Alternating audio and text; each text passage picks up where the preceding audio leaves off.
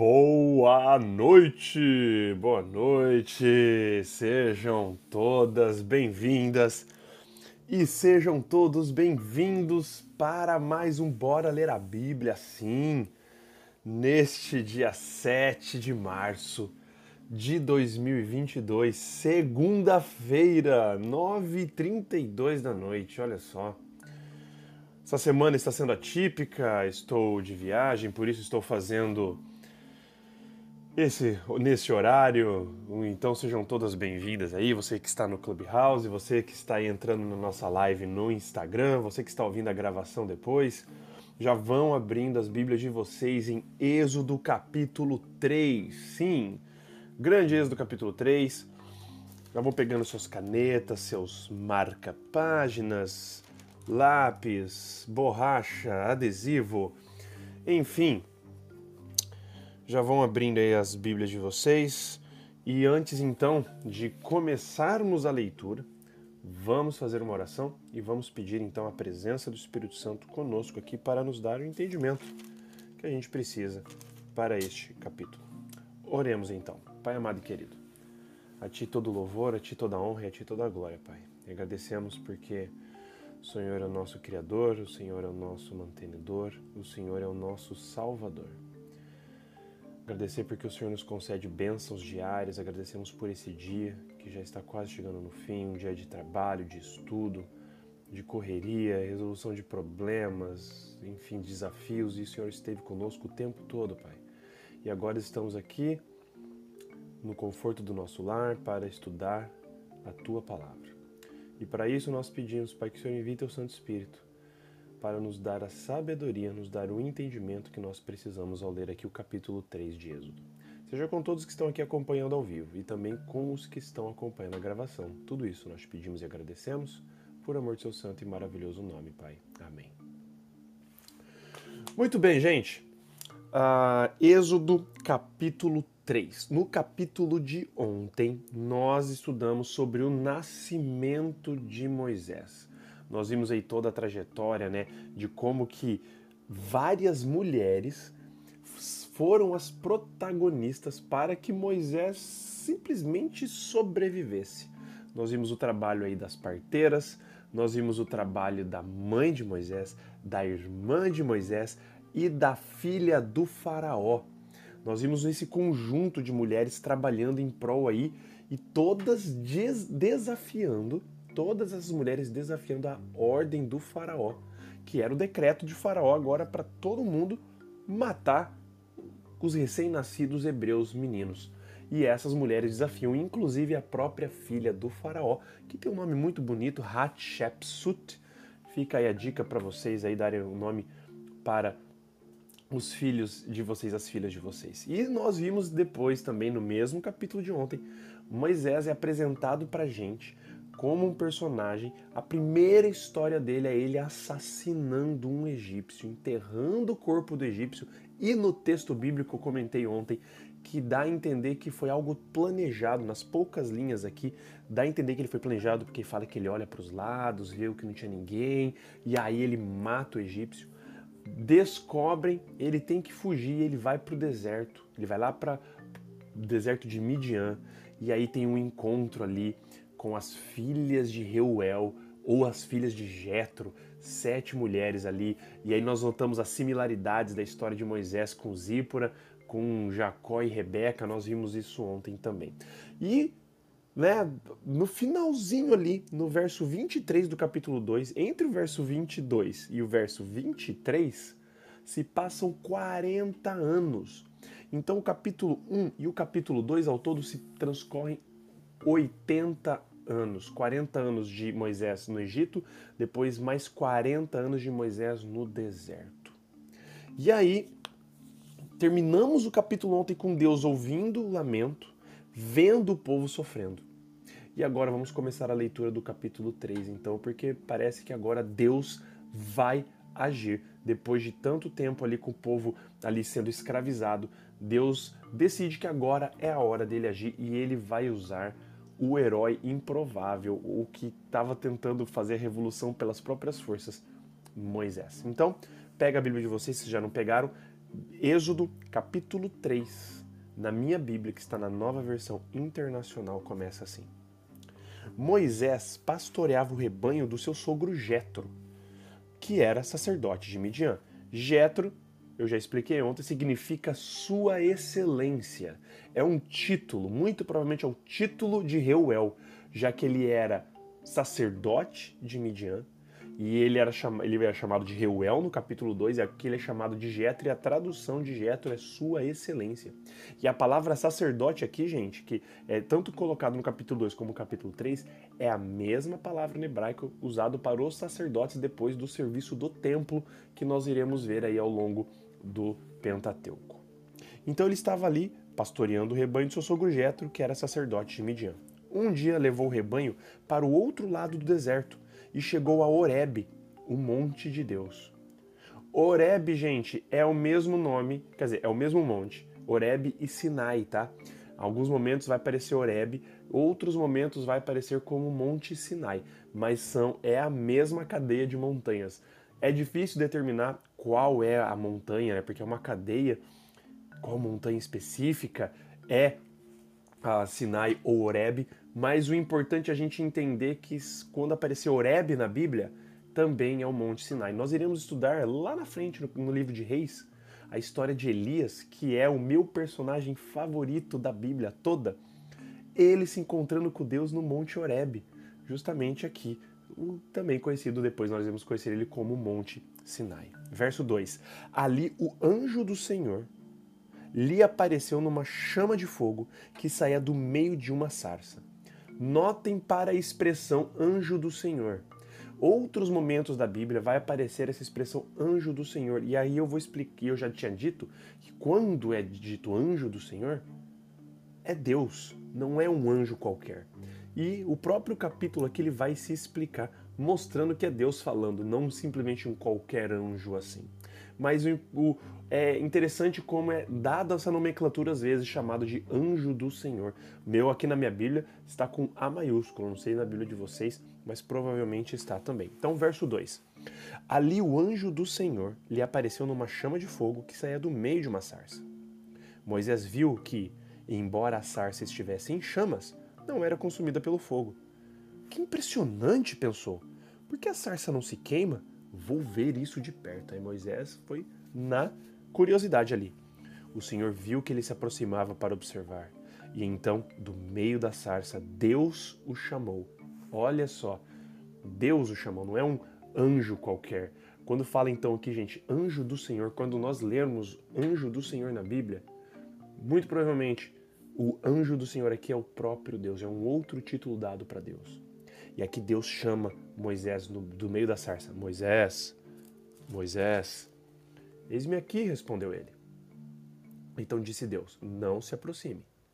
Tire as sandálias dos pés, pois o lugar em que você está é terra santa. Uma menção aqui, né? Não é o monte em si que é santo. O monte era santo porque Deus estava presente ali naquele momento. Significa que você vai lá hoje, lá no Monte Sinai, que dá para você visita, tem excursões para lá. Não significa que Deus vai estar lá, mas o, o, Deus pede para Moisés tirar as sandálias, que era um costume do Oriente de quando eles entravam dentro de templos, de casa, eles tiravam as sandálias porque carregava sujeira, carregava pó. E para eles era maior sacrilégio você trazer sujeira para dentro de um lugar santo. Deus se utiliza dessa própria tradição deles para dar essa noção de santidade do lugar. Deus se apropriando da cultura para se comunicar com o ser humano. Olha que interessante. Ele pede: tire as sandálias porque o lugar que você está é um lugar santo, é terra santa. E disse ainda, verso 6: Eu sou o Deus de seu pai, o Deus de Abraão, o Deus de Isaac, o Deus de Jacó. Então Moisés cobriu o rosto, pois teve medo de olhar para Deus. Ele ficou ali em choque. Ele, ele, ele percebeu a solenidade do momento ele percebe que Deus realmente estava ali se manifestando e ele não teve outra reação a não ser o que tirar as sandálias e cobrir o seu rosto. Acontece a mesma coisa com Elias lá na frente. Elias também cobre o rosto para ver, cobre para estar na presença de Deus. Disse verso 7. Disse o Senhor: De fato tenho visto a opressão sobre o meu povo no Egito Tenho escutado o seu clamor por causa dos seus feitores e sei quanto eles estão sofrendo. Lembra do que eu disse ontem, que Deus sabe, que Deus ouve e que Deus vê todos os seus sofrimentos. Verso 8: Por isso desci para livrá-los das mãos dos egípcios e tirá-los daqui para uma terra boa e vasta, onde há leite e mel com fartura. A terra dos cananeus, dos hititas, dos amorreus, dos ferezeus, dos heveus e dos jebuseus, que nada mais é a terra de Canaã, prometida para Abraão 400 anos antes dessa história aqui. Verso 9: Pois agora o clamor dos israelitas chegou a mim, e tenho visto como os egípcios os oprimem Vá, pois, agora. Eu o envio ao Faraó para tirar do Egito meu povo, os israelitas. Moisés, porém, respondeu a Deus: Quem sou eu para apresentar-me ao Faraó e tirar os israelitas do Egito? E Deus afirmou: Eu estarei com você. Esta é a prova de que sou eu quem o envia. Quando você tirar o povo do Egito, vocês prestarão culto a Deus neste monte. Olha que interessante notar que Moisés, cara, agora que Deus chama para Moisés se apresentar diante do Faraó, Moisés fala assim: Meu, quem sou eu, Deus, para me apresentar diante do Faraó e tirar os israelitas do Egito? Moisés tinha passado 40 anos ali no deserto e isso mudou profundamente o caráter dele. De um caráter impulsivo, um caráter que nós vimos ele tentar resolver a parada pelas próprias forças a gente pode até abrir em Atos de novo. Eu gosto de ler a passagem de Atos, porque essa passagem de Atos, Atos capítulo 7, ele fala muitos detalhezinhos, em poucas palavras, de sutilezas que não são contadas aqui no, em Êxodo, da história de Moisés, são ditas aqui por Estevão, no capítulo 7 de Atos. Então, capítulo 7 de Atos, verso 25 Quer ver? Deixa eu abrir aqui na minha Bíblia para eu ler para vocês. Atos 7, 25, falando da tenta, da, do assassinato que Moisés cometeu contra o egípcio, qual era o objetivo de Moisés? Lembra que eu tinha falado ontem, mas agora eu vou ler aqui só para confirmar, para vocês não acharem que eu estou falando groselha. Verso 25, vou ler do verso 23 ao 25. Ao completar 40 anos, Moisés decidiu visitar seus irmãos israelitas. Ao ver um deles sendo maltratado por um egípcio, saiu em defesa do oprimido e o vingou, matando o egípcio. Verso 25, olha aqui agora. Ele pensava que seus irmãos compreenderiam que Deus o estava usando para salvá-los, mas eles não o compreenderam. Moisés, aqui nessa, nesse assassinato, era uma tentativa de mostrar para os irmãos dele, israelitas, que ele estava tentando salvar eles, tentando instigar-lhe. Ele era esse cara. Ele era o príncipe do Egito. Ele era o cara que resolvia as coisas com as próprias mãos, super autoconfiante. Aqui Deus agora se encontra com Moisés. 40 anos depois desse, desse ocorrido, ele já tinha casado, teve um filho, pastoreava os rebanhos do sogro, estava ali naquela vida pacata do deserto. E agora, todo esse tempo, esses 40 anos, muda o caráter de Moisés para alguém autoconfiante, para alguém agora que tinha perdido a própria confiança. Quem sou eu para apresentar-me ao faraó e tirar os israelitas do Egito? Eu não sou ninguém. Os israelitas não gostam de mim os egípcios muito menos. Eu vou chegar lá, se eu não for morto pelos egípcios no caminho, quando eu chegar lá nos israelitas, eles vão acabar me, me expulsando de lá. Deus, quem sou eu? Não sou ninguém. Eu era alguém lá atrás, alguma coisa. Há 40 anos atrás eu era príncipe do Egito, eu tinha, enfim, mas hoje eu não sou nada. Que mudança, né? Às vezes Deus permite acontecer coisas na nossa vida justamente para ele colocar a gente no nosso lugar. E qual é o nosso lugar? Nosso lugar é o lugar que Deus quer agir na nossa vida, sem a gente tentar tomar controle. Moisés tentou dar o jeitinho dele, nós vimos isso várias vezes em Gênesis e agora estamos vendo em Êxodo. Moisés tentou dar o jeitinho dele para ajudar Deus. Deus, você precisa de ajuda. Vou te dar uma ajuda aqui, vou matar esse egípcio, vou ocasionar uma rebelião e a gente vai começar uma revolta e a gente vai sair do Egito. Mas não é assim que funciona. Não é assim que Deus opera.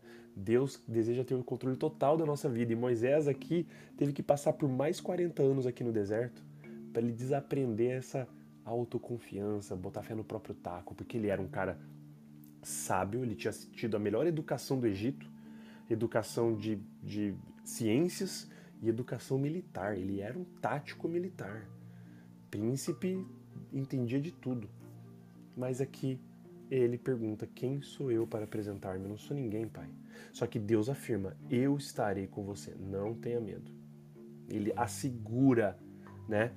Só que olha que interessante agora, Moisés sabe que vai chegar lá e vão pedir as credenciais. Em nome de quem você está vindo? Olha verso 13. Moisés perguntou: Quando eu chegar diante dos israelitas, e ele lhes disser, o Deus dos seus antepassados, e eu lhes disser, o Deus dos seus antepassados me, me enviou a vocês, e eles me perguntarem, qual é o nome dele? Que lhes direi?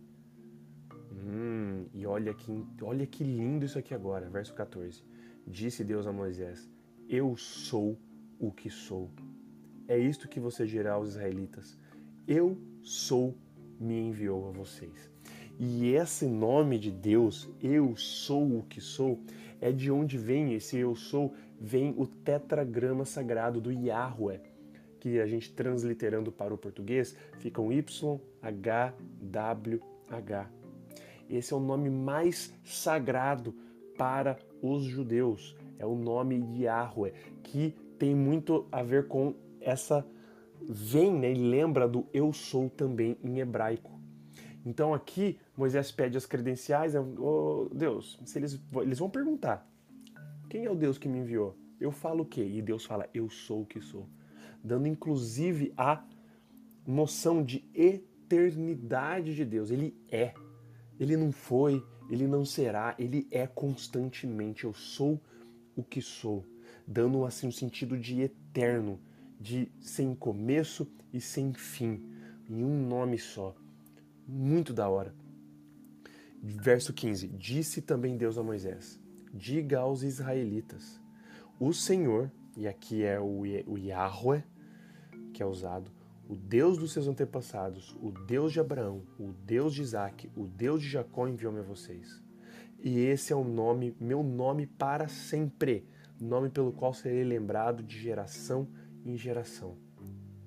Vá, verso 16, reúna as autoridades de Israel ou os anciãos de Israel e diga-lhes: O Senhor, o Deus dos seus antepassados, o Deus de Abraão, o Deus de Isaac e de Jacó, apareceu a mim e disse: Eu virei em auxílio de vocês, pois vi o que lhes tem sido feito no Egito.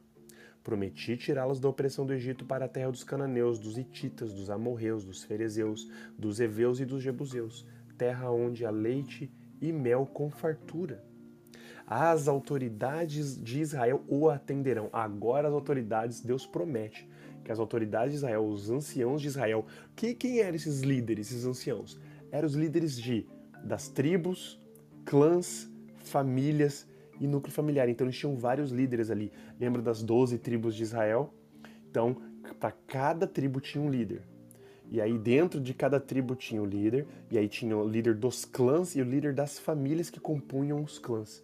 Eram esses líderes, e não eram necessariamente os mais velhos, os mais idosos, que eu falo ancião, mas eram pessoas líderes e capazes de liderar ali, e, enfim, poder de liderança. Moisés ia se reunir com eles e aí eles iriam atender, coisa que eles não tinham feito 40 anos atrás. Porque agora quem está indo à frente é Deus. Não era o próprio Moisés que estava tentando resolver as coisas com as próprias mãos. Deus estava na frente. E aí Deus promete, Deus garante. Verso 18: As autoridades de Israel atenderão.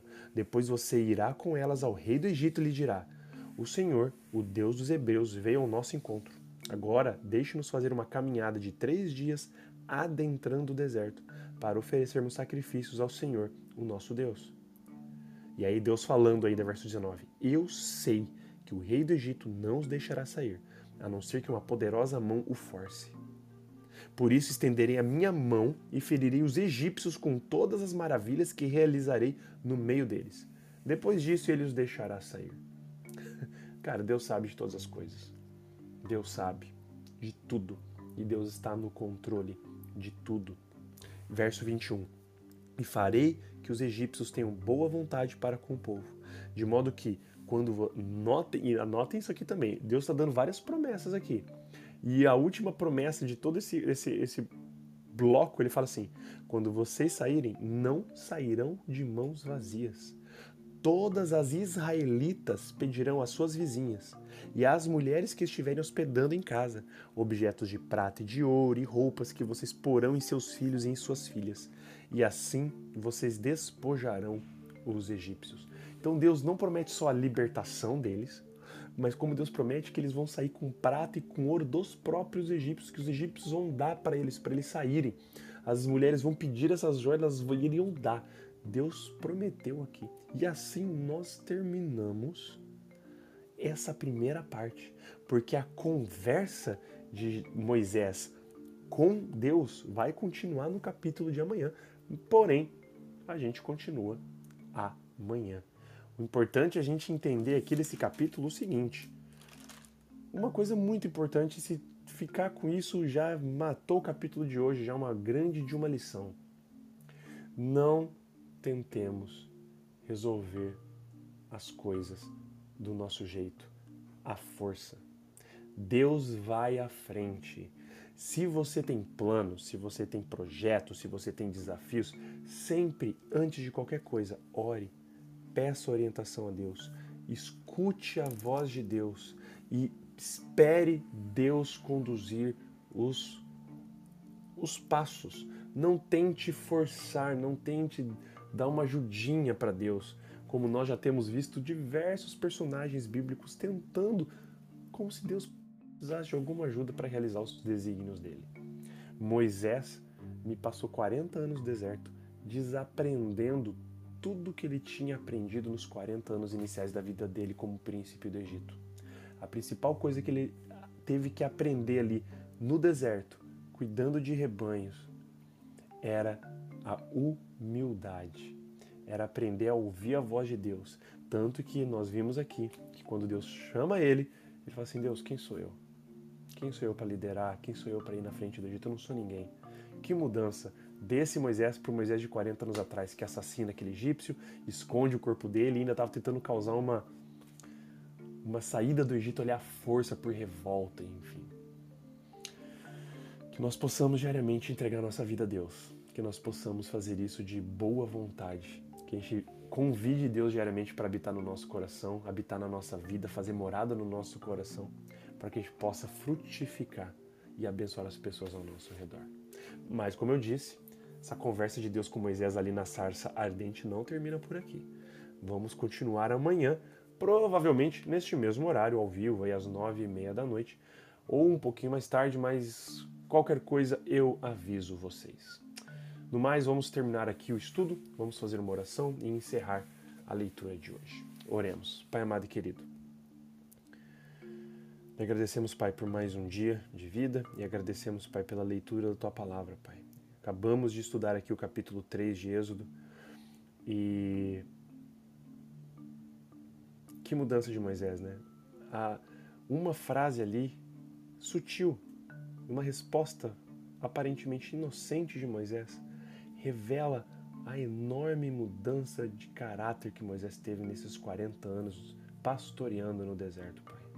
De um homem impetuoso, impulsivo, obstinado, orgulhoso, ele passa a ser agora alguém humilde, mas até chegar num ponto, Pai, que até ele perdeu confiança nele mesmo.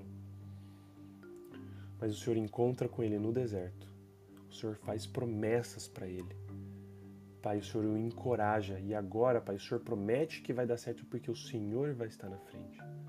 O Senhor esperou ali 40 anos Moisés no deserto para o Senhor aí sim usar ele, Pai.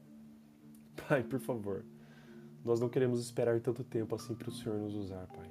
Que o Senhor possa fazer essa morada, a sua morada no nosso coração o mais cedo possível.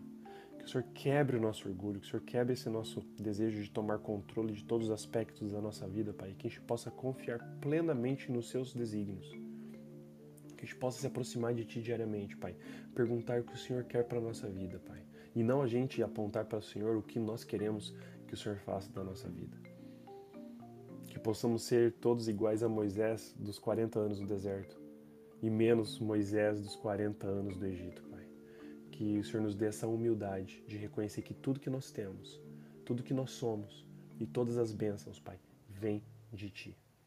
Quero pedir que o Senhor seja com todos aqui que estão acompanhando o Bora Ler a Bíblia, seja com todas as famílias aqui representadas, seja com todos os, uh, os problemas, os desafios, famílias que estão passando aí às vezes por doença, por luto, por, enfim, Pai, o Senhor conhece as batalhas de todos aqui, Pai.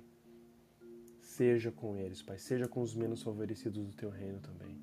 Seja com os que estão passando fome, sede, onde não tem onde dormir essa noite, pessoas em situação de rua, os, uh, os refugiados tendo que fugir do, da guerra da Ucrânia, das pessoas que não conseguiram fugir da Ucrânia, que estão passando por essa guerra terrível, com os outros refugiados ao redor do mundo, Pai. É, não é só lá na Europa, é, é Oriente Médio, é Iêmen, é Miramar, Mianmar, é Israel e Palestina, é tragédia de desastre natural na Austrália, nos Estados Unidos, aqui no Brasil, Pai. O mundo está convulsionando, Pai. Nós sabemos que, pela Tua palavra, o Senhor diz que esse é o princípio das dores. O Senhor está perto de voltar, Pai. Por favor, Pai, volte logo. Volte logo para acabar com todo esse sofrimento. Perdoe também os nossos pecados e faltas, Pai. Tudo isso nós pedimos e agradecemos por amor de seu santo e maravilhoso nome, Pai. Amém. Valeu, gente. Queria agradecer aqui a presença de todos vocês. E fica aí já o convite. Se é a primeira vez que você está entrando no Bora Ler a Bíblia, sabe que nós fazemos isso todos os dias, de segunda a sexta, das sete e meia às oito da manhã com exceção dessa semana que estamos em um horário excepcional porque eu estou viajando e estou com compromisso. Sábados, domingos e feriados das 8h30 às 9 da manhã, todos os dias lendo um capítulo da Bíblia por vez. Hoje foi Êxodo 3, amanhã será Êxodo 4 e assim por diante. Então, se você tem interesse, se você gostou do projeto, você pode me adicionar aqui no Clubhouse como seu contato. Aí você ativa o sino de notificação do meu perfil para você ser avisado, avisado toda vez que eu iniciar a sala. E aí um pop-up vai te avisar. Mesma coisa aqui no Instagram. Me adiciona como seu contato, ativa o sino de notificação do meu perfil. Vai lá agora, se você fez isso, faz isso agora.